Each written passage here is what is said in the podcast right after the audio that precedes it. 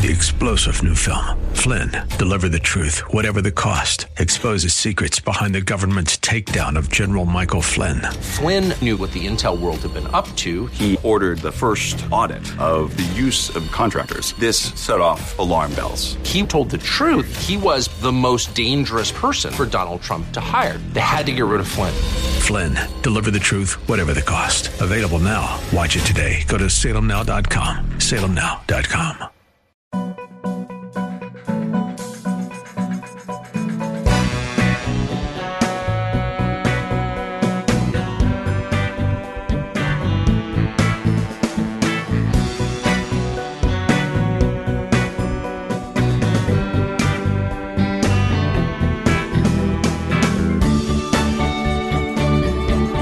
Hello, everybody. I'm Dennis Prager, and I'm with Julie Hartman, and that's why it's called Dennis and Julie.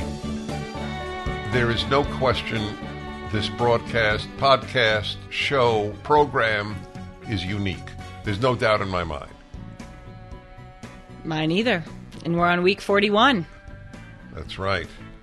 By the way, is it brand new the music, or is it? Isn't didn't we use it last week? We used it last week, but we didn't explain why there was n- new music. So I got a lot of emails from people saying What? WTF, but without They the really F. said that.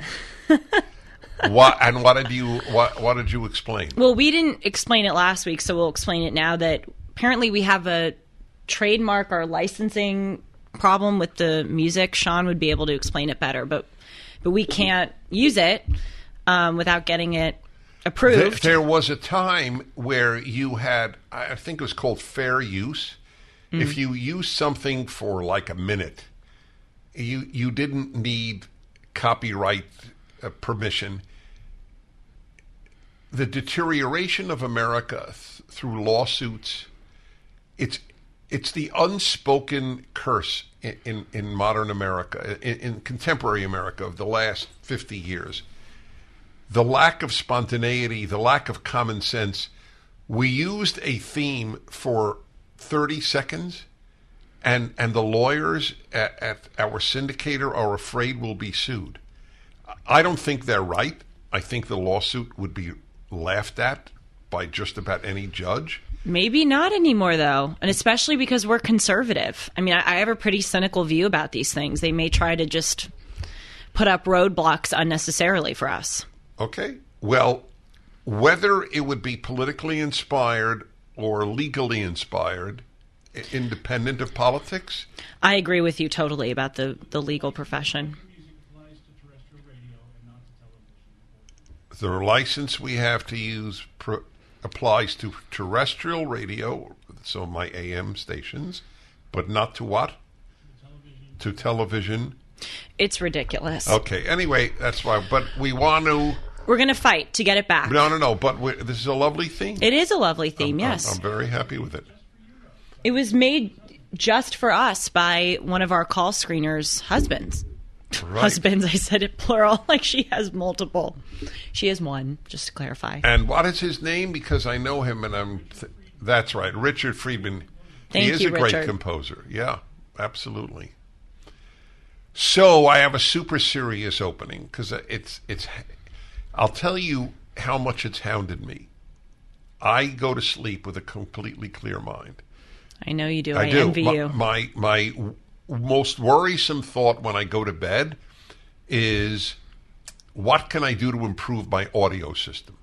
Okay, or is there a new lens out for my camera? That's what I go to bed thinking about.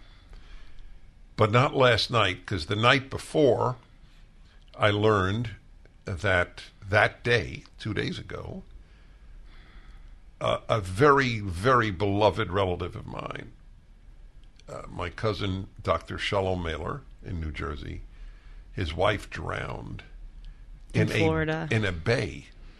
She's a great swimmer. She's in great shape, in her fifties. I mean, she's a young woman, and it just uh, it is hard to shake me up. It's really hard. I take things in stride. It, I'll tell you how much it affected me. Last night, that's the night, the second night, I went to bed and I was in twilight. and I thought, oh, I dreamt that. Isn't That that, happens to me a lot. Yes. Really? Oh, yes. About good things and bad things. I think that I dreamt it.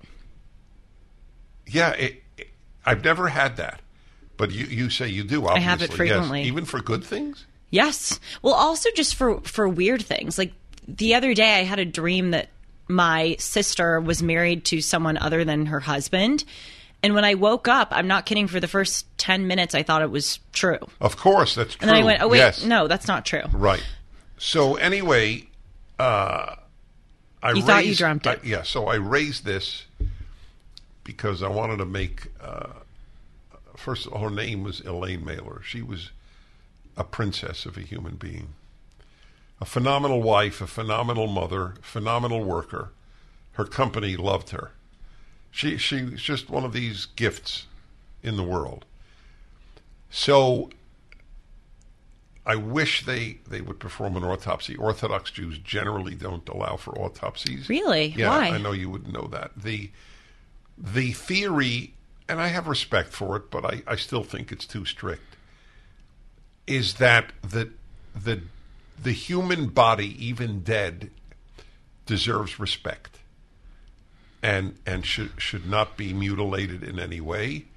In Israel, after terror attacks, for example, there are special Orthodox Jewish groups that go and they find an arm, a hand, a leg to bury them properly. Oh wow. Isn't that interesting?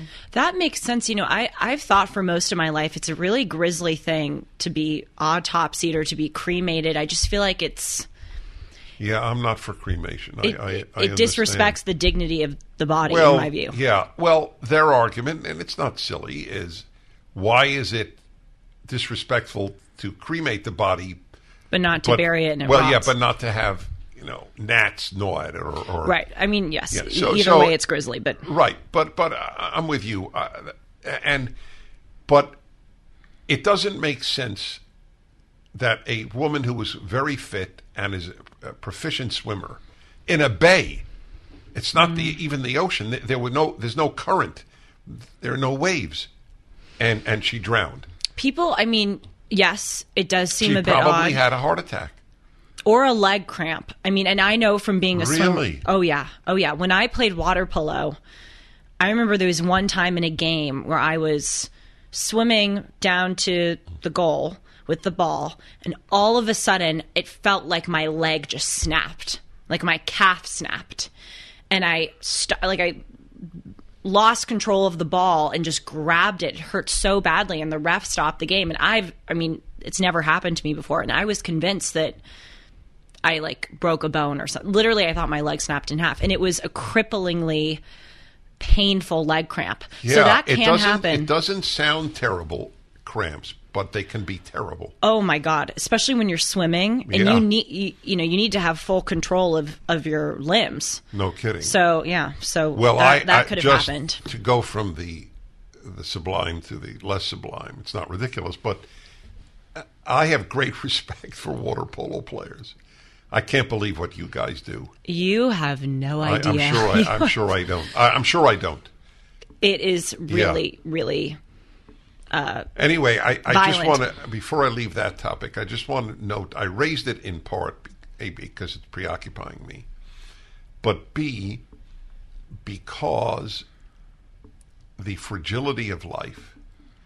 She went down with colleagues for a couple of days to Florida. She lived in New Jersey. Oh. And and they rented a yacht for the day, went into the bay, and they all went swimming. And it, it- who? It's like unbelievable that it would happen. It, it's like if if you hear someone's killed by a drunk driver, it's horrible, but you understand it. Right. I, I mean, I do understand it because swimming is a different ball game than other things. I you can be a really good and my mom tells me this all the time because she knows I'm a good swimmer, but she reminds me whenever I'm in a pool or when I'm in the ocean, always be careful, make sure that you have people around you, make sure if you're in the ocean there's a Yeah, she went ahead of everybody.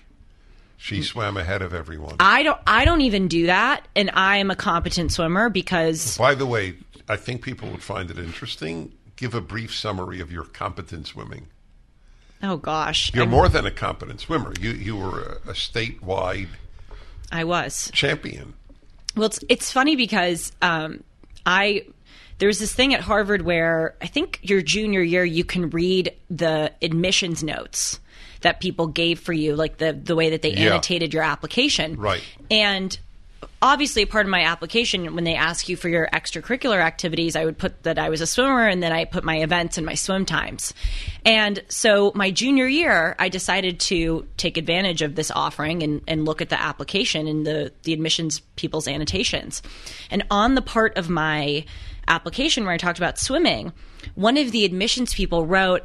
Uh, what a humble girl she is. We we looked it up and she's like the second fastest freestyler in all of LA County and she didn't even put that on her application. Why didn't you? Well, I didn't know. So I, I had Oh, no idea. funny. So I was sitting there reading and I'm like I I was the second fastest whatever it was free, freestyler in that event in Los Angeles. It was news to me. So, by the way, is that what you did? Freestyle? Yes, sprint sprint freestyle. What is most determinative of whether you win? Because it's all within split seconds.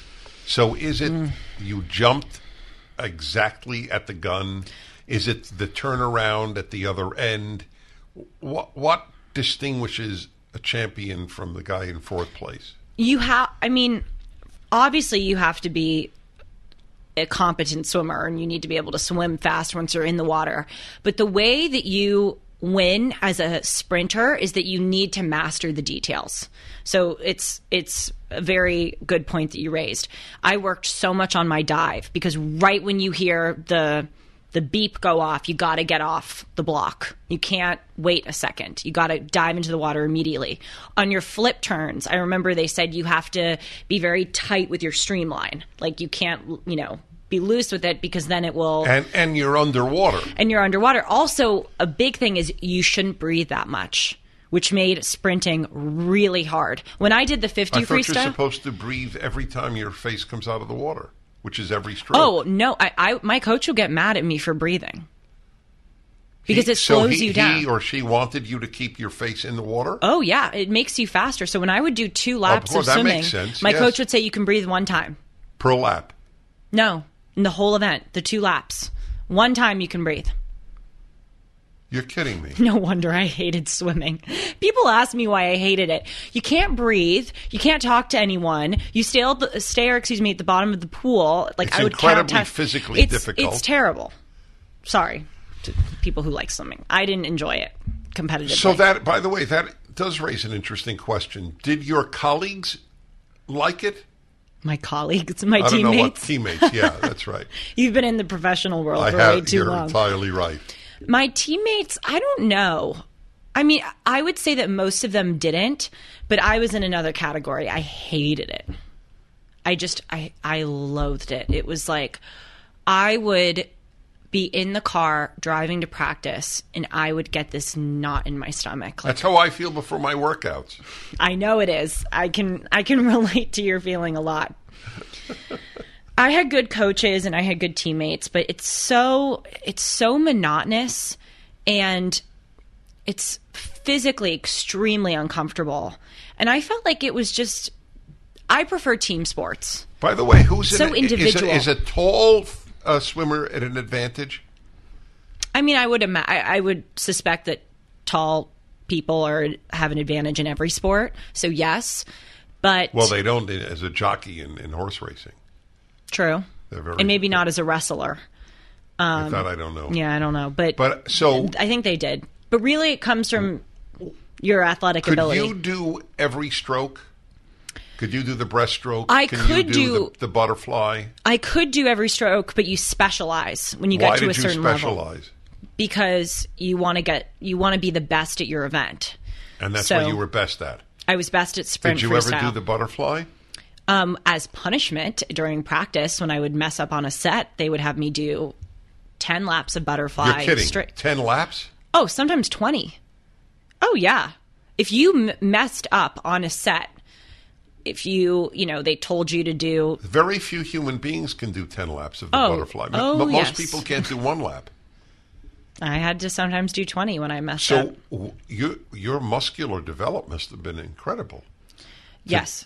Just to be able to do the, the butterfly, forget the freestyle. You know, it's it's interesting that you say that because I was getting a physical about 2 weeks ago and one of the things that I said to my doctor was even when I go through periods of not exercising and eating a lot, there's an upper limit that my weight reaches and it won't go over that limit. Whereas other people, if they don't exercise or, or if they eat a lot, they will continue to gain weight, you know, in a ceaseless upward trajectory. And she actually said to me, that is your situation, Julie, is not uncommon for people who were athletes at a young age, and especially elite athletes, because I, I- again, I don't know the proper medical terms, so something about my muscular development and my metabolism has, I guess, served me well later in life because it means that I don't g- gain a lot of weight all at once. Water races in. So there's butterfly, breaststroke, freestyle, And backstroke. and backstroke. Mm-hmm. And so the back is like a back a back crawl, Oh yes, yes. not not not a back stroke like this. Yes, with back your arms. yes. Yeah, go. So there's no side stroke. Did you ever did you ever learn a side stroke? Do you even know what, I'm What- talking what is about? side stroke? You're on your side. There is no side oh, stroke. Oh, that's funny because when I was a kid, we were taught the side stroke. It was called the side stroke. that see that sounds That was so my fun. and that, that was it, it was my favorite. That sounds far. so fun because Yes, you can keep your head out of the water Oh, and you can head, talk to that's people. exactly right. Well, I didn't talk to people, but you kept your head out of the water, and you were basically in bed. You know, just lying on your side. Yeah, trust me, stroking that was away. that was not that was not what we did in our Zoom practices. We want to thank our friends at Epoch TV for sponsoring the show. Epoch TV, which is spelled E P O C H, is a censorship free video platform with original news programs like Crossroads, The Larry Elder Show, Facts Matter, American Thought Leaders, and documentaries investigating critical issues that are not covered anywhere else. So, why do we trust the Epoch Times? Because they're unbiased. They report on important news items that other media ignore. They focus on clear, fact based journalism without spin or hidden agendas. They are truthful. They report just the facts and trust their discerning viewers, that's all of you, to arrive at your own conclusions. They're resilient. Despite the attacks from many sides, defamation from other media, thugs burning their printing presses, and assaulting their journalists, the Epoch Times continues to dedicate themselves to reporting the truth. If you're looking for an unbiased, truthful, and resilient news source, check them out today. We have a special offer for our viewers. Just sign up and start watching. No credit card required, no strings attached. If you decide to subscribe within 14 days, it's just $1 for two months. So go to watch epoch.com slash Dennis and Julie and subscribe. That's watch, E-P-O-C-H dot com slash Dennis and Julie. And be sure to read the article that I published about energy in the Epoch Times last month, as well as Dennis's weekly column. We the the practices were so scheduled. I mean, I remember my coaches would say you have to be in the water at three o'clock. If you're in the water at three o one, you'll do twenty laps of of butterfly. I don't know how you, have did to- 20 laps of butterfly. oh, Did- it was it was miserable. Did a certain type become butterfly? Because that's the toughest, I think. You know, it's interesting. I didn't pay attention. I'd have to think about that more. If there were certain body types or Because I always ask that about orchestras. Like Oh, who- that's interesting. Oh, oh, it fascinates That's very me. interesting. Oh, I when I conduct orchestras, I have a whole thing, a series of things I do. People generally really love it, and they should. It, it's a lot of fun. I interview people in each section. Mm-hmm. So, for example, when I go over the oboists, I will say, "Are you out of your mind?" And everyone in the orchestra knows why I asked the question. Nobody in the audience does, but everybody in the orchestra does. And because I conduct, I, I, I know the question. Because oboists, that the, it's called a double reed instrument. So there are two thin reeds that make that you blow into, as it were, but it's more pressure than blowing. And there, if you watch any oboist, you you will see their whole face gets red So all this pressure up in the brain, they think that oboists are all out of their minds. It's very funny. And oboists are, are not insulted if you ask them, Are you nuts? so, eh, and, and people in the orchestra think trumpeters have a certain temperament. Violinists Wow. have a certain. It's very interesting. It's fun. It is so. You know, I will say, a lot of the swimmers who I encountered, it it was very easy to make them laugh. Like I was the jokester on the team, and I would make my teammates just crack up, die laughing. You know, when we would get out of the pool, or and I thought for a long, and I noticed it by the way in school. You know, if one of my classmates happened to be a swimmer, I cracked a joke, she would laugh much easier than other people. And I spent a lot of time thinking about why. And I really think it's because when you spend all day staring at the bottom of the pool, you have a very low tolerance for for humor. Right. Um, you know, like you Anything in other will words, you- crack you up. anything will Yeah. crack you up. So if you ever want to feel funny, Me- get a group of swimmers swimmers. around you. What was your timing? Do you remember any of your timings? And Yes, how many I how many laps would you do? So I would do. Uh, so you do four events in a meet. Every swimmer c- can only do four events. So I would do the 50 freestyle individual. The How many laps is that? two. The Oh, 100. so that's a real sprint. I mean, that's that's that's the one where you're not supposed to breathe. Only one time can you breathe. and when is uh, one time any your choice? Any time in the middle? Yes. Well, I mean, they suggest towards the end because obviously that's when you're you're Most dying. depleted. Most depleted. Yes. And So you have that- to keep your so head straight, like looking at the bottom of the pool, because if you, You turn kept your, your eye open. Well, I had goggles on, yes. Oh yeah, that's right. You had goggles on. But you know what? Another thing, You cried into your goggles. You told me. I would cry into my goggles. Yes, when I was younger in swim practices, I was so miserable doing that. Oh my god, it's like It is tempting to ask why you did it since you hated it so much, but I won't. Well, first, no, it's no. You can ask whatever you want. The first, I'll I'll answer first by um, the events thing, and then I'll tell you why, and then I want to go back to your cousin, um, because I I don't want to just zoom past. no, that. no, I, I moved on. It's okay. You don't have to. no, but I, I do. All right. Okay. I do have something to say about it, and also that's worth talking about more. We shouldn't just zoom past it. But so to answer your question about the events, I would do 50 freestyle, 100 freestyle, and then I would do relays. So two individual events, two relays. And the relay is fifty each each person. No, it could be um, 100 yards or four laps each person. Or so I would do 50 yard freestyle. It's two laps individual. 100 yard freestyle, four laps individual, and then I would do those two again for relays. Okay. And um, By the way, it, it- how many are in a relay? Four. yes, Right. So is, is the fastest the first, the last, or it's irrelevant? Mm. How do they choose the order? interestingly, it's about. See, this is. It was so good that you brought this temperament thing up. They would choose it primarily on the temperament of the swimmer. So the person who could handle the most pressure would go last in the relay. Oh, fascinating. Because so I would often go last in the relay. Yes, because my coach thought I could handle the most pressure. So, and it was. I mean, that is that is brutal because sometimes the the relays are also at the end of the meet. So a lot of the times teams are vying for points, and the relays give you a lot of points. So when you're when you're the final leg of a relay, and especially when it's a sprint relay and it gets down to the millisecond, it is it is a lot of pressure. I would think so. Do, does it? Did it ever happen that you would think? Um, I doubt if you would ever express it to a, a member of the team. Oh, if only so and so hadn't screwed up. Oh, of course, and I'm sure people thought that of me. Yes, Really? Yeah. Do you ever say it? No, I, w- I would never say it. Not you personally. Did anybody ever say it no. privately later? No, no. I think You there was know, this uh, understanding of And and blew it.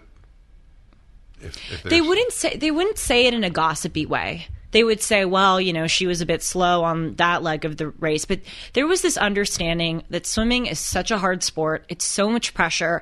It goes down to the millisecond. You can't control everything. So, so people wouldn't get mad at one another. Oh, they didn't. No. Okay, that's really what I was thinking. Yes. Did you ever inherit that your team was behind and win? I think so. It's hard to remember now, but that, I'm sure. that- that's mind blowing. How about the other? Did you ever inherit the team is winning and lose? Probably. I, I mean, I, That's got to be the worst. I swam for That's, so long. that's I- where it's in football terms. You have a you have a your team depends on your field goal to win, and you blow it. I'm sure. I'm sure I, I did that. I mean, it's Team sports has a lot of pressure because because the Well, team individ- relies on every one of you. It's true, but I actually think a sport like swimming has more because it's individual within a team. Yeah. So it's really, you know, w- with an actual team sport like soccer, if someone made a bad pass, yes, they made a bad pass, but also there were defenders behind them that could have picked up the slack. So it is more of like a Right. group blame. Yeah, you- but in is- swimming, you know Uh-huh. who messed up. Yes, you do. All right. So, what did you want to add about the, my cousin? Well, first of all, I want to say I'm sorry. I, I told you that off the air, but it's just, Yeah, I know. Thank you. it is so tragic. Well, And- the tragedy is it is so tragic. He he, you know, at at 58 or whatever his age is, 59, 60, to be left I mean, he loved her. I know this. He Did they have kids? Yeah, they have oh, terrific oh, terrific kids, by the way. How Terrific- old? Early 20s. Oh God! I mean, Maybe- obviously, I'm in my. early- I can't imagine losing my mom. Oh, i i i that. Since we're on dark subjects, let me just tell you: when people speak about, let's say, Stalin killed, you know, twenty to forty million, all right, which is inconceivable to us. We can't conceive of a million anything. It's true. But people don't talk about the residue. It, it- let's say it's let's compromise at thirty million. Every one of the thirty million had friends and relatives. Yes. the The pain is so enormous. We we can't begin. It's a little unrelated, but you'll see why I'm bringing it up. I one of the most powerful parts of your Torah commentary is when you, you, I think Alan Dershowitz said it. Uh, you cited a quote that he gave, or maybe it, was someone else who said, um, you know, how many of you, they were speaking to a Jewish group, and they said, how many of you in the audience, uh, you know, have a relative who was affected by the Holocaust? And maybe half of the audience raised their hands. And then I think this person said, you know, how many of you have relatives that had cancer or died prematurely or, you know, et cetera, et cetera? And everyone in the audience raised their hand. And then that person said, can you imagine how many cures for cancer went up in flames, Yeah. you know, mm-hmm. in the gas chambers? In other words, it's not just that those people died and that their friends Yes, and family that's suffered, right. but The un, So many the people are affected, The unknown yes. catastrophes. So the thing that I was going to bring up because I struggle with this a bit. I mean, I'm I'm lucky that I haven't known a lot of people in my life who have died. The one that I can I mean, obviously my I have grandparents who've died, but the sh- most shocking one was one of my mom's closest friends died when I was a senior in high school and she had cancer and it was just a really fast and terrible death and she was just such a lovely woman and it re- it really shook me. And I remember that night that she died, I was just crying and crying and crying in my bed. And my mom said to me, and she, obviously my mom was devastated too because it was one of her best friends. And my mom said, You know, as horrible as it sounds, you're not going to feel this way forever, Julie. In time, it's going to hurt less. And it's true because now that I'm four or five years away, from, she died in 2018, it's 2022. I don't think about her as much.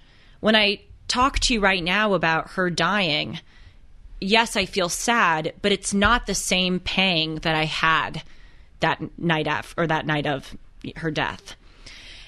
And I have to tell you, I'm a bit uncomfortable with that. I know that it's normal that time, Oh God! but it I makes so me similar. It makes I- me feel yeah, awful because Right? Is it any less tragic four yes, years later? yes. And am I a bad person for not absorbing Well, the gravity? so there is an answer. What is it? Well, first of all, you you know that the tragedy remains a tragedy. right. That that's not lost. It's not like the pain is diminished, but the the the knowledge that it was tragic and sad has not diminished at all. Number two, if we didn't have that, we'd all be we'd all be killing True. ourselves. It's true. it, either God or nature has provided this mechanism. I'll, I'll give you a perfect example. I mean, I think of this a lot.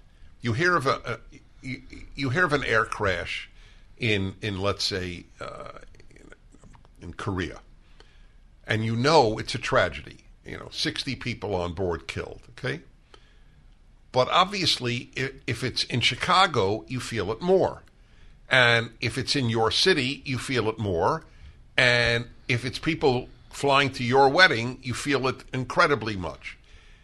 That's the, the way we're made. And if we weren't made that way, if every tragedy hit us equally, we would all be suicidal. We, we could not get out of bed. So there there is same same degree, same with the numbers issue. You know, Stalin said, which is a very cynical uh, point: one death is a tragedy, a million is a statistic. Have you ever heard that? Through, a- through you. Okay, it's a very powerful statement and a very terrible statement, but there's truth to it. Isn't it? I just want to pause for a minute and say, I isn't it a bad thing that I never heard that quote prior to encountering your work? It is a bad thing. Never heard it in school. Okay, I can give you 50 worse things. I know. The Gulag Did you know? Archipelago. Well, you yeah. Did, well, did you know example. who Pol Pot was? I did because I went to Cambodia and I And, love and how, history. how but many of your classmates at Harvard heard of Pol Pot? Very few. Okay, how many of them heard of preferred pronouns? Okay, it's a rhetorical question. So it, it's really mind-boggling. What what do people learn? If you don't know about Pol Pot, then y- y- you have not learned c- contemporary history. The butcher of Cambodia. I mean, it, it's how many of them even how many of them know about the Rwandan genocide? Uh, I actually have a story to tell you about that, but I want before I tell it because we go off on exit ramp so often. You were saying about the statistic uh, quote. No, so I uh, didn't mean yes, to I only you. raised it in that we, we have to have built-in protectors. Time is a built-in protector. I heard you say that on your radio show that if we all had perfect empathy, we would We would, right, we'd go, go, out to of our pieces. minds. Yes. I, th- I thought it was an excellent point. I'd like to introduce you to Monorail, America's investment app that takes you from where you are to where you want to be. Monorail is an investment and savings app that is made for patriots by patriots. It doesn't matter whether you're an Apple fan or if you prefer Android, Monorail is available in both environments and online at monorail.com. Monorail is safer for users with bank level encryption and biometrics. Your money is protected with Monorail through the Security Investor Protection Corporation and the FDIC.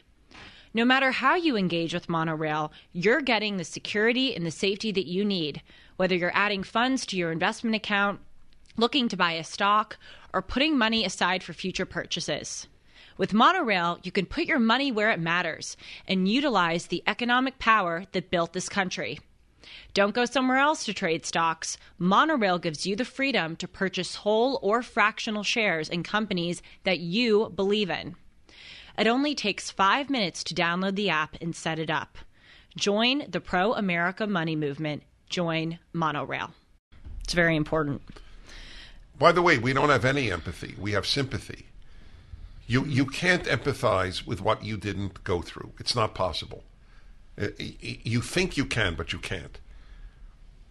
Uh, I know that, and I think about it a lot. People who have been tortured, and ever since I was in high school, I thought about people Oh, tortured. I have nightmares about it. Oh, it, it, I'm sure you do. I, I, I think I know. I know your soul. Uh, but I, I can't empathize with someone being tortured. I, I, I can sympathize, painfully sympathize, even, but not empathize. Empathize means you know what they felt. You don't. Mm-hmm. It's like I can't empathize with childbirth. You know, I'll I'll tell you another thing in the realm of suffering that I struggle with, and maybe I shouldn't. Is well, f- the first one is this this idea of um, the gravity of the loss wearing off. That makes me uncomfortable. But also, you know, when I have nightmares about people being tortured, or when I think about other horrible things that have happened throughout history, I really want to get away from it. Like I try to do cognitive behavioral therapy and not in my brain to myself and not think about it. and then I feel guilty about not wanting to think about it. Right. Because We I'm owe it like, to them. We owe it to them to think about Right. it. And there obviously nowadays so many people That's why it's called Dennis and Julie.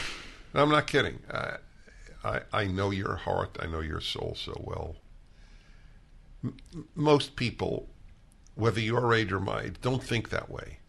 I owe it, which I feel we do. Yes. I I read so many books on the Holocaust, mostly because I felt I owed it to them, and the same with Gulag, and and and I and I visited virtually every site of of the, the genocides, including Cambodia, as you did. Oh my god, it was it was just awful seeing the killing fields in Cambodia. It was Yes. and especially you know in Cambodia. By the way, these are all auto genocides. People don't realize that. Do you know the Holocaust Good point. is is almost the only genocide of the other. I mean, there. Are, look, I know these things pretty well. So, the the Russian killing of the Ukrainians is the is is the other. Russians and Ukrainians Right. are not the same. Uh, the German of the Jews uh, is is uh, and the Hutus of the Tutsis, but Cambodia is completely their own. China is completely their own.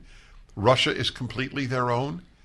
It- It's really the biggest, with with the exception of the Jews, the the biggest genocides uh, were of their own. The Turks and the Armenians, another. uh, Right. It's a different one. But it, it's really astonishing when you think about it. It is. I want to tell you before I forget about this Rwandan genocide story that I have. So I was in an Uber about a year or two ago, and I love, as we've talked about in this program, I love chatting with Uber drivers and, and getting to know them because I have curiosity, unlike a lot of people these days. And so I said, you know, where are you from? And he said, Rwanda. And I said, oh my gosh, you know, I said, I hope this isn't an impertinent question or, or getting too personal, but I can imagine that you had family members who were involved in, in the genocide, or perhaps, you know, you were, because he said he immigrated like 10 years ago. And I said, I just want to ask you about that experience, if, if you have a connection to it. And we were at a, st- uh, a red light.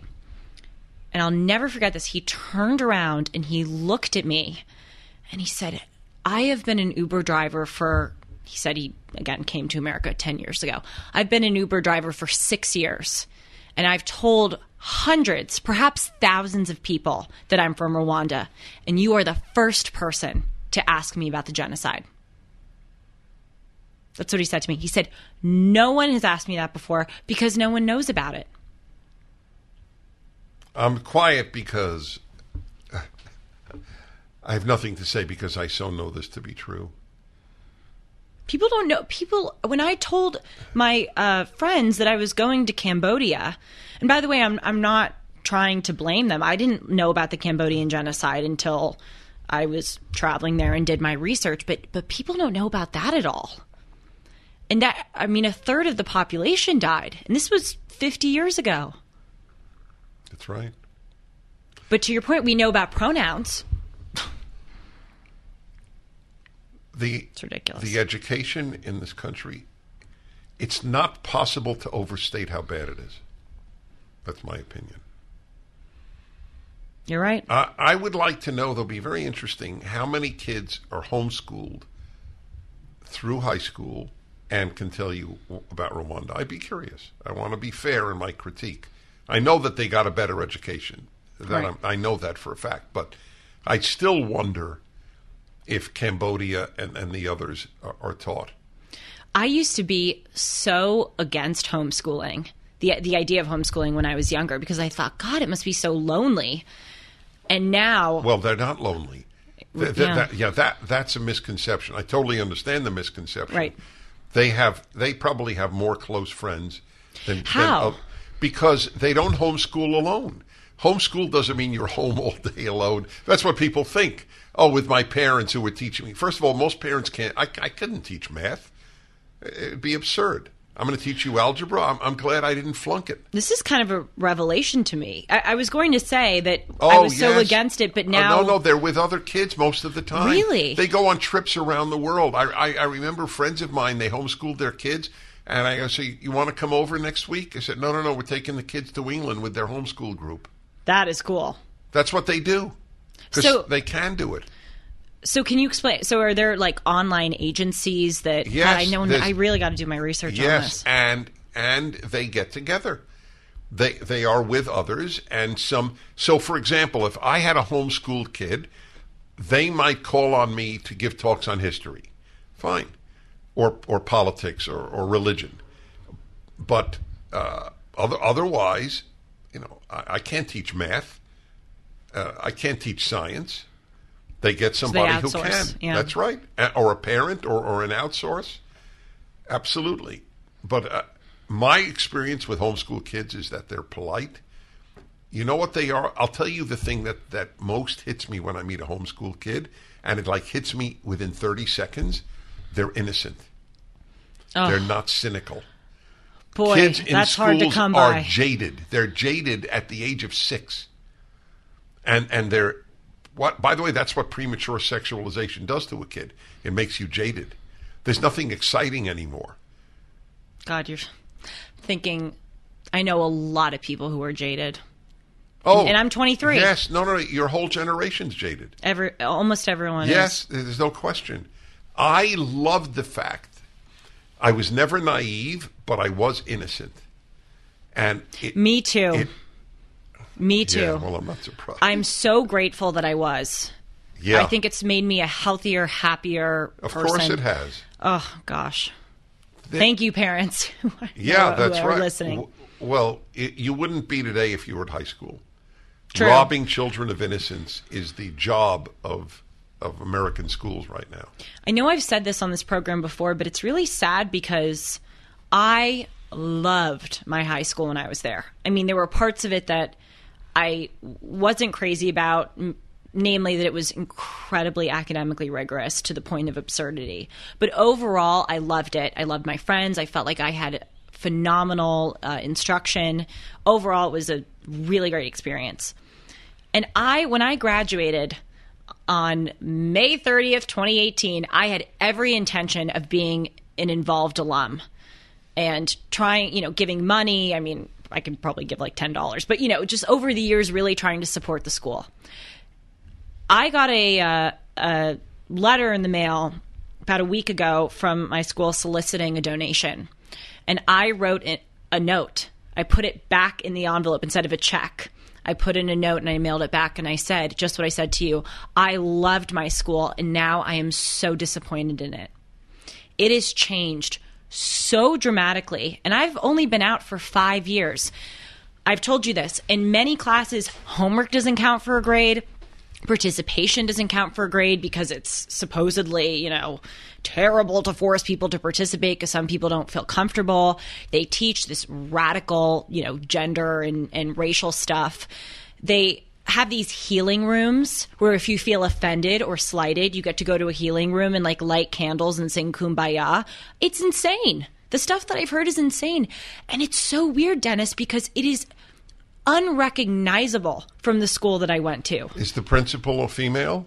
Yes. Are most of the teachers? Yes. But but that was the case when I was there, and I- it was not this bad. That- that's correct. Another thing is that in many classes you can retake tests. Let me tell you something. If if we had like a little fairy come to us in during the time that I was at the school and say, in five years from now, students will be able to retake tests, we would have laughed. We would have. I mean, it would it would have been inconceivable.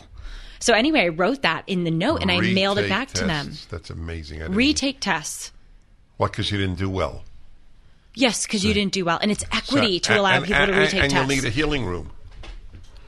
Oh when I was at the school, and but and again, I'm grateful for this. It's made me s- so much a more competent, better worker, adult person.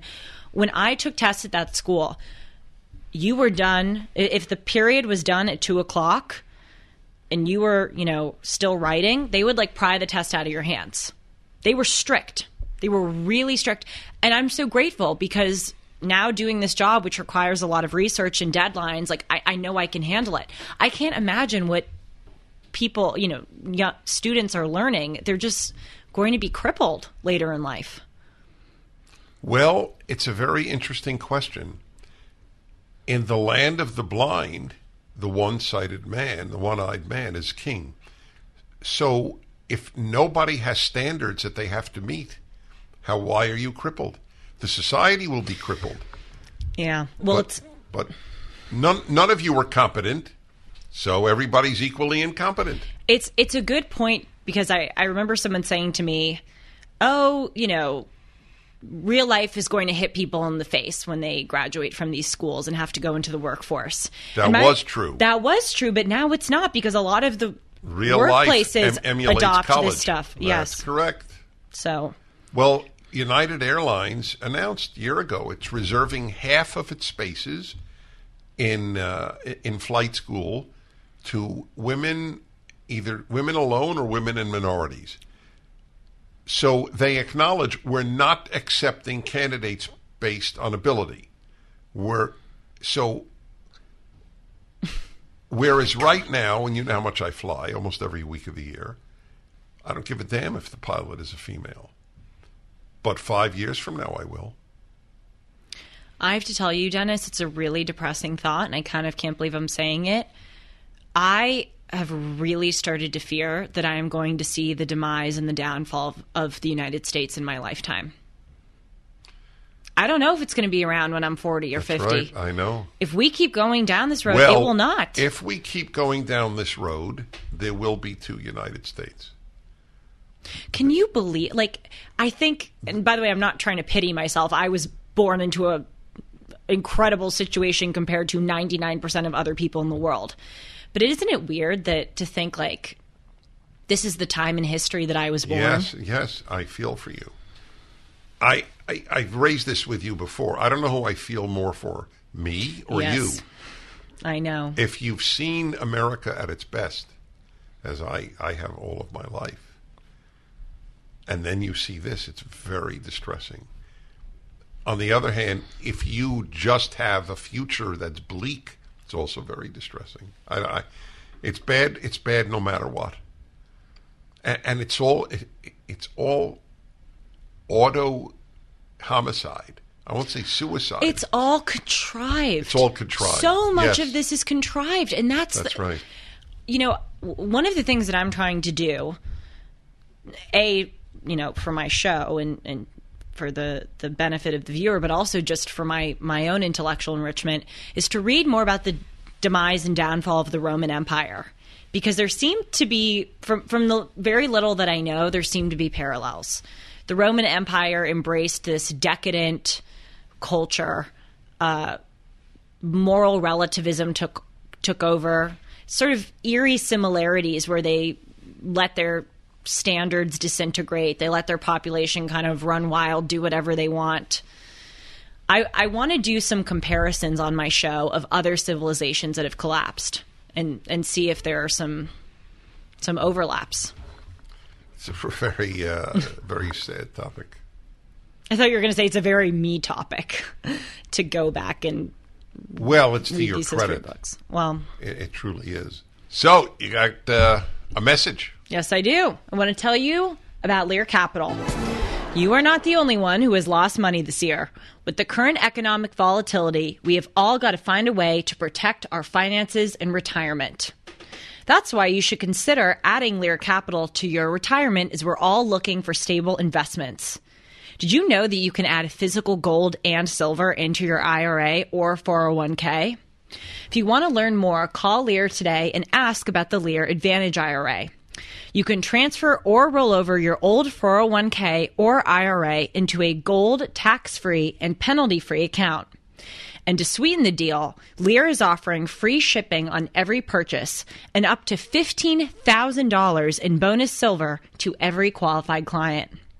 Call for details at 1 800 260 5075. You can get a free precious metals investor guide and work with the top rated precious metals company on consumer affairs with a near perfect rating on Trustpilot. Lear Capital is the gold standard in precious metals investing and has over $3 billion in trusted transactions with over 650,000 happy customers in the 25 years they've been in business. So call 1 800 260 5075 to get your free kit. See how gold has performed during periods of inflation, government debt, interest rate hikes, economic crashes, and even wars. And you will see that gold has often been that financial bedrock asset in portfolios. And what I really love about Lear is that they're an American owned company, proud to do business with conservatives who share our values. So write this number down and give them a call today. 1 800 260 5075. That's 1 800 260 5075. 1 800 260 5075. And if you don't want to call, you can simply go to Lear Capital, that's L E A R, learcapital.com. If I were you, if I were you, I'd go. That's right. That that is how I end every ad read. To let that's a service to Sean to let him know that the ad is Yes. over. He Very then- serious show we do here. It is. It is actually. It, it is. so It- I got a heavy duty question based on the opening issue of the, this sudden terrible death of my cousin, and so I'm thinking. I think about this.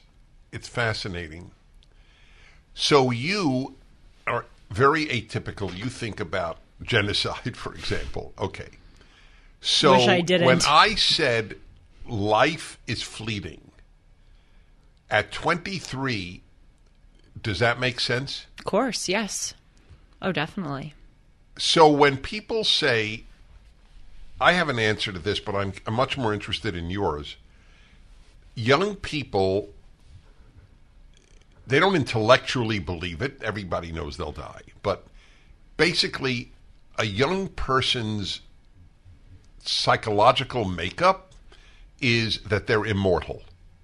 Do you have that? I do. I don't think about my death. I'm sure I will later in life, but I do think a lot about my parents' deaths. And frankly, your death and other people who I love who are above the age of 50. Right, which makes perfect sense. That, by the way, is the biggest difference. Is the uh, the amount you think of death, and I'm not being dark or or even even sad. It's just it's inevitable. At I, You mean I as you get older? Yeah, Yeah. because I re, I remember that's what I would have said. Although I knew I could die, and I I, I, I took risks, but I didn't take silly risks. Uh, I, I still I had the sense I have I have all these years to live. That this and, and every young person should think that. So here is this is what you can't know, although you will understand it when I say it. So when you think 50 years from now, it seems so long as to be, be almost inconceivable. 50 years from now, give me a break. I'm five years from now is, is a big deal.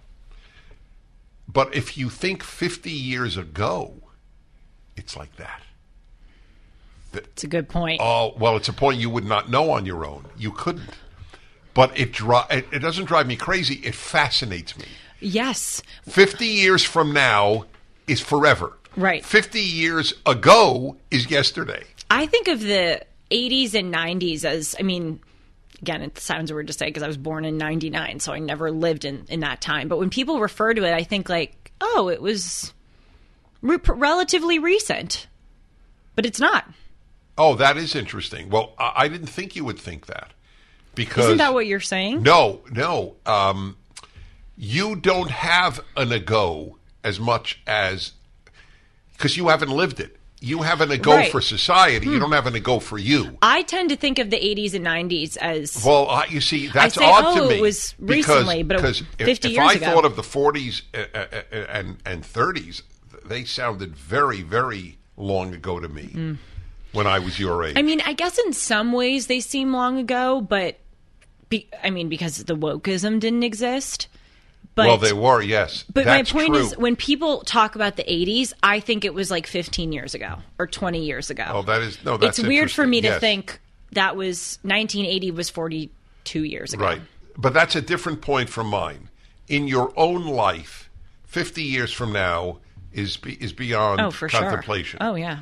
I remember thinking when I was in high school, wow, I'll probably be alive in the year 2000. How old will I be? And then I go, oh my God, that is so far from now. That is, and then 2000 came And went. and went.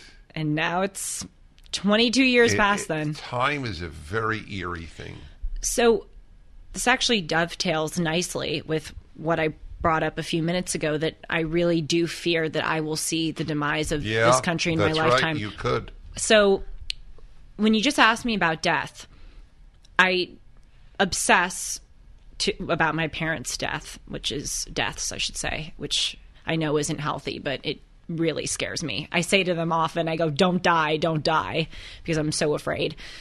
But I answered that I don't think about my death, and that's true, but I actually have been thinking about it more because of this idea that I have that I will see the collapse of America if this continues. And by the way, I just want to make clear, as you say all the time, this will not impede my will to fight. Correct. I am know that. dedicating my Yeah. life to fighting. Correct. And in fact, not only will it not impede my will to fight, it, it redoubles my motivation Right. to That's the healthy response. Yes. So I just want to make that clear to the listeners that yes, I'm I'm afraid, but I'm not discouraged and I'm not in despair. I'm going to charge forward. But I do I do think about my death a little bit more in that context because if we descend into a civil war or if China attacks us, I mean I you know I do so much reading on China on, on my show Timeless. I talk about China probably every episode and they are really coming for us in every way. I mean, they are so much more technologically skilled than we are. They have a. I, I just wrote an article about how they have a more robust military than we do now. We used to have the top military in the world. They they've surpassed us. They have all of these crazy ways of spying on us through TikTok, through drones, through artificial intelligence, and I do fear that one day they will attack us or we will face a really imminent threat from them. And Well, so I think about my death so in that here- way. Here's the sad uh, part, since we decided to, to discuss there. sadness. I, I don't see China attacking us. I see China assuming we're going to commit suicide. True. They're right now. They're. I think All they have to do, do, is prepare the funeral. funeral. That is true, but they are also trying to hasten. Hasten. No, hasten. Good. I always get self conscious when I say words on this broadcast. Well, it's very rare for you. Uh, there are people who say, given the T issue in the word. Yes. Yeah. People there say often, and some say often. Which one is? Uh, it's often, but but uh, Oh. anyway, I've heard often a lot. I have think, heard often, often. There you go. I, I do think China is trying to expedite the process, though, because look at what they're doing with fentanyl. They make and create fentanyl, and they're selling it to the Mexican drug cartels who are funneling it at, across our border. They know exactly what they're doing. They're trying to kill American citizens, and they're succeeding. As we know, it's the number one cause of Okay, death for well, 18 well, to 45. Well, it's a form of suicide. It's homicide and suicide. Right. But I, I agree with, with your overall sentiment that as sad as it is, they don't even need to do They that much because yes. we are self destructing. Well, we're destroying our military uh, uh, under the uh, under the left wing regime that we have in the United States. It's become woke. That's why no, so few people are enlisting. We're, I mean, it, it we're was destroying it, everything. it, it was very often the best would, would enroll would enlist. They wanted to serve their country. They they wanted to fight for it. You, you don't have that nearly as much now.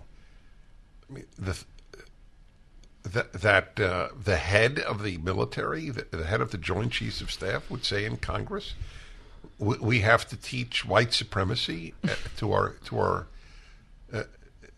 sailors and, and Marines and, and, and soldiers and, and, and air cadets. I mean, it's beyond belief. It really is beyond belief. And and like my school, it took such a turn. Yes, we it's were- ra- the rapidity. It's It- very it's eerie. Yes. Well, it's like what- they say. There's an old saying about somebody who becomes a star at let's say 40 he what was it uh, he, he he's an overnight star after 20 years in other words you you heard about him just now Right. but he's been working at it for 20 years the left has been working at destroying the country That's true. for for, for a century that is that is so true. So it's finally they're like an overnight sensation now I was recently reading William F. Buckley's God and Man at Yale. Didn't you read that i recently? just yeah but It shows you that the rot went. went that's back. right that's exactly correct I was I was kind of stunned as yeah. to some of the well, things he was as talking I about. keep 'cause it was telling in the 50s. people, when I was at graduate school at Columbia in the 70s, I learned men and women were basically the same. I learned that the U.S. and the Soviet Union were just two superpowers. In, in, in, in like uh, like two scorpions in a bottle. I remember the analogy that they gave. They're two superpower scorpions in a bottle, and Oh, that- that's what I learned at, at, at the at the School of There's International moral Affairs. equivalency between That's the United correct. States it and was not freedom Great. versus tyranny. It was two superpowers battling for hegemony. Hmm. So it, it's worse today. I mean, they would they would not have said then. I don't know if you heard this. I reported it on my show. A a lesbian, a lesbian in Norway, is being charged with a with hate hate speech, which is a crime in Norway. It will be here. Just It give will it be here. And she could go to prison for three years. You know what she said? Men cannot be lesbians. really. Yes. Oh my god. Yes, it's worthy of an oh my God. Which reminds me, you got some uh, comment about saying God? Oh gosh. See, I just said oh gosh instead of oh god. Yes. My Pillow is excited to bring you their biggest bedding sale ever and just in time for Christmas.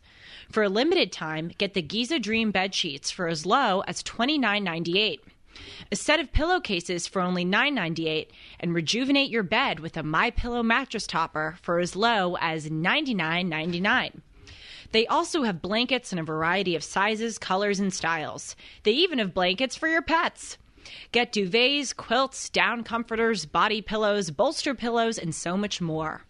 All with the biggest discounts of the year happening now.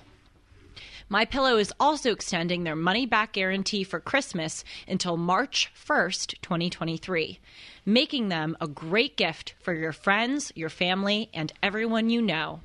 So go to mypillow.com and use the promo code Hartman, that's spelled H A R T M A N, or call 1 800 566 6745, and you'll get big discounts on all My Pillow bedding products, including the Giza Dream bed sheets for as low as $29.98. And get all your shopping done now while quantities last. So it, Sean brought it to my attention before the show that there were some listeners who commented on my use of God when I say, oh my God, on the broadcast. And you had a response to that. I do. I have been contacted for 40 years. First by letter, when that's the only way people could contact you, then by email. wow. And uh, Dennis, love you and love what you say, but you use God's name in vain too much. You will say, oh my God, to a caller who says something. So I have. uh, I have thought this thing through more than most people. In a nutshell, first of all, God is not God's name. Okay. God's name is Yahweh or Jehovah, however you wish to pronounce it. So it, God is is the English noun or pronoun, but noun really, personal noun for for God. It's, but it's not God's name. More relevant or more deep, though that is that is an issue. More deep is this, and it's in my rational Bible. When I explain the commandment, do not take the, the name of the Lord thy God in vain. And I have a very long explanation, and I I wish people would read it. I'm going to have you say a word about the Rational Bible since it's Hanukkah and Christmas time. And, and you don't know this. I'm just going to ask you to do it. Nobody could do it. Anytime, Nobody could do it like you. Anytime. But, but I just want to explain. Fascinatingly, it is the only commandment God says He will not forgive. So either God has a very skewed moral sense, because if people are right, you, if you say, "Oh my God, did you see that pitch at a baseball game?" or "Oh my God, what a tough day at the office," God won't forgive that, but He will forgive murder and and and theft Yes. and perjury. That He'll forgive, but not "Oh my God, what what a home run." People don't apply common sense to, to religion. It's one of the reasons religion does not appeal to a lot of people. It doesn't seem that it's sensical.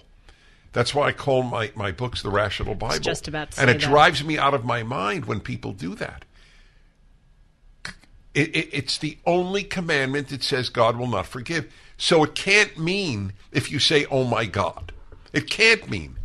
And the Hebrew doesn't say do not take, it says do not carry. Do not carry God's name in vain. Who carries God's name in vain? People who do the opposite of what God wants, but they do it in God's name. Mm-hmm. People who do evil in God's name. It's the only group that God won't forgive. God will forgive an atheist who murders sooner than he will forgive a person who murders in God's name. That's what that commandment is about. Dennis, you're doing the job for me. I mean, I am happy to say something about the Rational Bible whenever you want me to. But what you just said here is what I tell people all the time that, you know, growing up, I didn't really know a lot about religion and I had an idea that it was kind of this mystical universe where things didn't make a lot of sense. And reading your commentary, you make everything make sense. You tr- Yes, and, and everything. everything. And and even the things that don't make sense you you you explain why they don't make sense and why it's valuable that they don't make sense. So you make the nonsensical sensical. Right. we talked on this broadcast i believe last time. I i commented that so many people nowadays need to have absolute certainty about things. They need to have a scientific proof or perfect logic to prove something. And i said that's a very that's a tragic thing because you lose some of the magic in life. Like i love i said last time i love that we don't know for certain that god is real because that makes us better people and i think it makes our lives richer having that mystery. And so anyway that's just an example of that's something that you can't make perfect sense of but you explain why that nonsensical part is there So let me just say it's a great Hanukkah or Christmas gift. oh it is It'll change people's i per- lives. i don't know if i even told you i have purchased it for uh, christmas Really? gifts yes well now i now i just gave it away for the people who are Well, in my won't. life watching Uh huh. And she didn't even get a special rate. no i Just, didn't just, but, but I would sign them for them if you want. Well, y- you've been very generous with that in the past. Well, I'm generous. Okay. And also, I mean, it's a. I, I think I've said this before, but it's worth saying a million times. I ordered the Rational Bible to buff up on history. I thought, you know, it's it's bad that I don't know anything about this work, and just to be an informed citizen, I should read this and understand the foundation of our received wisdom reading the rational bible helped me understand that but you also made me religious and that i wasn't going in expecting. You made it so powerful so understandable and so fun to read. That's the other thing about your book. It's really fun. Your language is incredibly clear. You explain everything in a riveting way that you don't you kind of learn by accident. And you you made me religious. And that really is the best gift that you've given me in my entire life. I don't know what to say. It, it means the world to me. I look at it that God or life, you never know. I, I, I people who attribute things to God without question, I envy them, and and I'm I, I, I don't. It's not my style. I, I don't know what God has done in my life. I don't know. I can believe, but I don't know. So I'll say either God or life has made it possible for me not to depend on book writing for an income. It's done out of idealism. My books have, have been bestsellers, it's true, but that's not why I wrote them. And certainly not a Bible commentary. As my, my f- favorite line nobody writes a commentary on Deuteronomy to get wealthy. Okay, Mo- most Americans never heard of Deuteronomy. And, and, that, and that's my latest.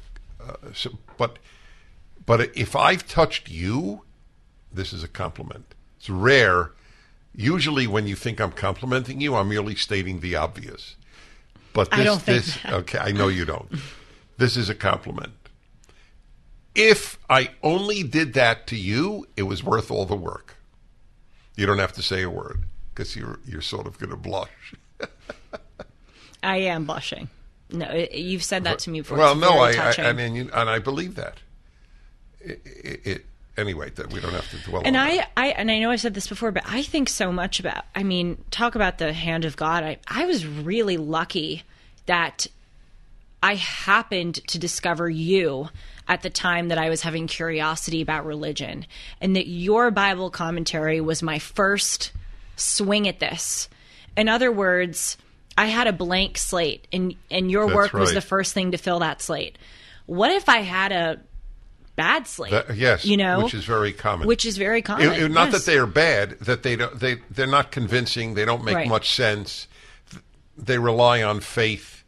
Uh, yes, it, that could easily have happened. But I need to say this to you because people come over to me a lot, obviously, and a common line is, "I just want you to know, Dennis, you've changed my life." And I'm very touched by that, and that's what I want to do. I'm, that's why I've, I've always felt I'm on Earth is to change people's lives for the better. So I, I'm very touched, and I move on, you know, to my gate, imagining this is at an airport. which you are at a lot. Yes, but this is the interesting thing. Sometimes, if I have time with that person, I will explain. I did change your life, but you get fifty percent of the credit. I love it when you say that Because it's true. It is true. I'll take it. Yeah, Maybe I get thirty. I don't no, know. if I no, no. You get 50%. fifty. You get no, no. You get fifty. You you had to be receptive to logic. You had to be receptive to changing your mind. You had to be receptive to challenging pre, uh, uh, predispositions that you had, things that you had thought of earlier. See, this just I feel like every episode we come back to this, and it's it's very telling that we do. I'm not I'm not lamenting that we do. I'm I I think it's a great thing, but I will accept that I get some of the credit, but it goes back to this nature argument. I just I was just born that oh, way. Oh, I know that. You know, I, this just is a very tough issue. it is tough I know. You know how much I struggle with it. I, I don't want to the- sell myself short, but I, I'm reading a book now. The Wall Street Journal had a review. This is it, and and the review just riveted me. So I'm virtually finished with it. It, it is a book. I don't even know the name. I'm just reading it. And the book or the review. No, I don't. The book. I don't remember the name of Oh, the okay. book. I'm reading a book. It, it- you know, it's hundreds of pages, and I don't even know the name. Anyway, it doesn't matter. Well, it does matter because I'd like You with to know it. names. Yeah, It's me very and you. name. Right? Yeah. And it's about a guy. It's about. It's a ter- terrible story. It's about a young Canadian couple visiting Seattle from British Columbia, right over the border. Just have a night on the town, so to speak. Go to Seattle, and uh, he was brutally murdered. They were 17 and 18 years old. He was brutally murdered, and she was raped and murdered. Horrible, horrible story. No one was ever found for Wow. 35 or 40 years. It, it, it happened in, in, in, so 35 years, let's see, it happened in 1987. And now, thanks to DNA, not just DNA, thanks to DNA of finding family members, they they can now like 23andMe and that sort of stuff. They they can find your relatives. It, it, it, I can't fully explain it, but it is remarkable. So that has led to the capture of a lot of people in cold cases where they gave up finding the murderer. They had his semen, from the rape. So they had the DNA. But there's no D. But if you're not in a DNA base, it's useless. You had to be arrested or for some for something to give DNA. Yes. So they had no match for 40 years, but they don't have to match now. They can do it via isol- isolating relatives. So if they know your cousin, they can find you. It, it, it, I can't explain it, but it's mind boggling that they can identify. And it's mostly done for kids who are adopted and want to find birth parents, for people who want to f- figure out uh, patrimony. Uh, was it really the, the biological father, or was it uh, the milkman, as they used to say? A- anyway, they, after 35 years, they found this guy who has led a pretty upright life. Yes, the forever witness. Oh, that is. Edward Humes. Yeah, it's it's riveting. And I, I when when when he's described, he was a terrible kid. He tortured animals, which is always a giveaway. You're going to hurt people. It's it's it's like almost inevitable. And did you torture animals as a kid? Did I torture animals as a kid? It'd be inconceivable. So this free will issue is very, very tough. That's all I'm saying. It is tough. I mean, what? Why? You know, I just want to say to God, like, wh- Oh, it's a, why there are a lot of you, yeah. So you you and my wife. Why did you create Yes. some people this Well, way? well, that's right. It is rough. But but the only thing I can say, there's a Hebrew saying in the Talmud, the second holiest work of Judaism after the Bible, that human nature is the poison Mm-hmm. and the Torah is the antidote. That's exactly how they put it, and that's what I believe. Whatever made me believe what- it. Whatever your nature, you take this Torah seriously you'll you'll be a, a decent human being, maybe even a really good one. and that is why I love religion, and that is why I love conservatism, because that to me is the most empowering idea in the world. I know I heard you say it on your broadcast. It is. It is. I mean, yes. that is the happy I heard it coolest idea. I am happy. So I'll I'll tell everyone we share a set. My set's right over there, and Dennis and and uh, Dennis and Julie's set, but primarily your show is here. And so when I started out doing Timeless, I wanted Dennis to leave the room because I was self conscious. But then, did, did you hear it from sitting here and listening, or did you hear it by listening I after? heard it by listening. Oh, after. Oh. Yes. Well, I was just going to say I allowed you to stay yesterday when I was filming. So I'm getting more comfortable you with are, you staying yeah. here. But you were at, you were uh, you were interviewing. Yes. I wouldn't have stayed at all if it was solo. I, I don't because I don't know. You'll have to tell me your comfort level, but you will be. You can You'll stay you'll, now. you'll, Now you'll be I'm able to ignore my presence, and I won't make noises, and I won't go. That's the thing. That's the thing. He will make noise. No, your newspapers. Whenever you're Oh, reading, you- please! I read newspapers silently as a cat walks. Anyway, Sure. uh, it, it, it- it is it is one of the questions, and I just before we go, I just want to echo your point about God. God could have made us without doubt, have in His existence. Could have made us any way He wants, or or, or made His presence clear at every at, at, at every second, like like at least biblically to Moses or Christians to Jesus. Uh, but uh, obviously chose not to, because if there was no doubt that there was a God, if you couldn't doubt it any more than I doubt you are there, what what free will would we have then? It's it's like what free will do you have to speed if there are three highway patrol cars next to you? you I mean, theoretically you have freedom, but it, of course you don't. I mean, I know it sounds stupid to say because it's obvious, but I just love talking about this stuff, and I think about think about all of the people who never consider these issues, nature, doubt. I, I- mean, I know. c- can you imagine how painful. stale and brittle I- I- and desiccating and yes, don't don't start me. desert-y their their lives are? And by the way, that was that. I mean, I always had curiosity about these things, and I thought about them, but You can imagine my first 10 years of radio, how happy I was. My only, well, it wasn't my only show, but I started gradually. I had my own show within a few years. But my started, I was the moderator of a priest, rabbi, minister for two hours. Religion on the line, yes. Right.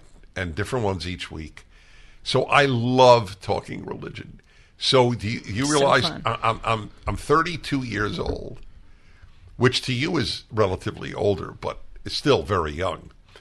And I'm being paid on the biggest talk station uh, uh, west of the Rockies and the second biggest in America to talk religion to clergy of all faiths. And I'm thinking, like you're thinking, I'm, I'm paid to do this. I know. I mean, we work. I want to make it clear we work very hard. Oh yeah, no, I but deserved it's- it, but it doesn't matter. Uh, still, I know. Still, Yes. it's so fun, and I, I- just I- I think about the date thing, the ethical monotheism date Oh, line. you me- had. me trying to God, is pick up that a girl. Me? That is me on dates. I'm just like, so do you believe in God? Why not? Or why? Or did you know? I have and to. it's odd that, that that they would find that problematic. I honestly think they think I'm weird. Yeah. Well, you are Oh, an well. outlier. I wouldn't call you weird, but you're certainly not the norm.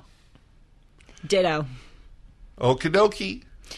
You can reach me at julie at julie-hartman.com. Again, I'm so sorry I can't respond to each of you, but I read everything, the good, the bad, and the ugly, and I thank you so much for writing. And I pass it along to Dennis, too, some emails, and he enjoys reading them. I I, I, I love reading. them. yes. We, we both find such joy in it. This uh, show is very important to me. The Dennis and Julie thing. It is not just another show for me.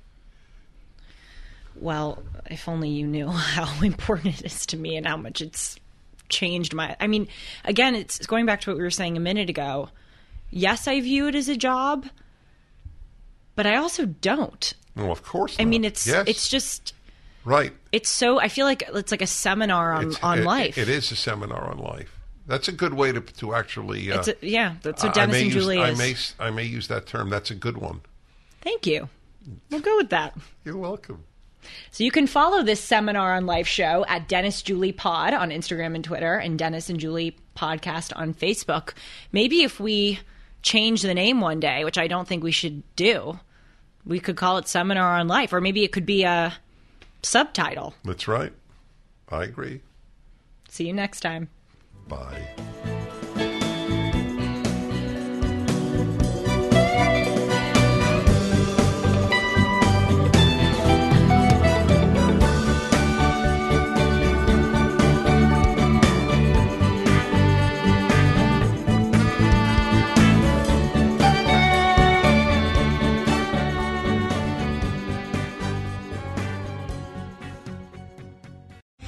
Three star general Michael J. Flynn, head of the Pentagon Intelligence Agency, knew all the government's dirty secrets. He was one of the most respected generals in the military. Flynn knew what the intel world had been up to. He understood its funding. He ordered the first audit of the use of contractors. This set off alarm bells. The explosive new documentary, Flynn, Deliver the Truth, Whatever the Cost, and covers the facts behind this scandal. Flynn told the truth. He was the most dangerous person for Donald Trump to hire. I find out the worst enemy that I'm going to face in my life is right here in America. They took my assessment and they wanted me to change it. And I was like, I'm not changing it. They had to get rid of Flynn. With in depth interviews, archival footage, and never before seen personal records of the man behind the headlines. I just felt like I was drowning. Flynn, Deliver the Truth, Whatever the Cost. Available now. Watch it today. Go to salemnow.com. Salemnow.com.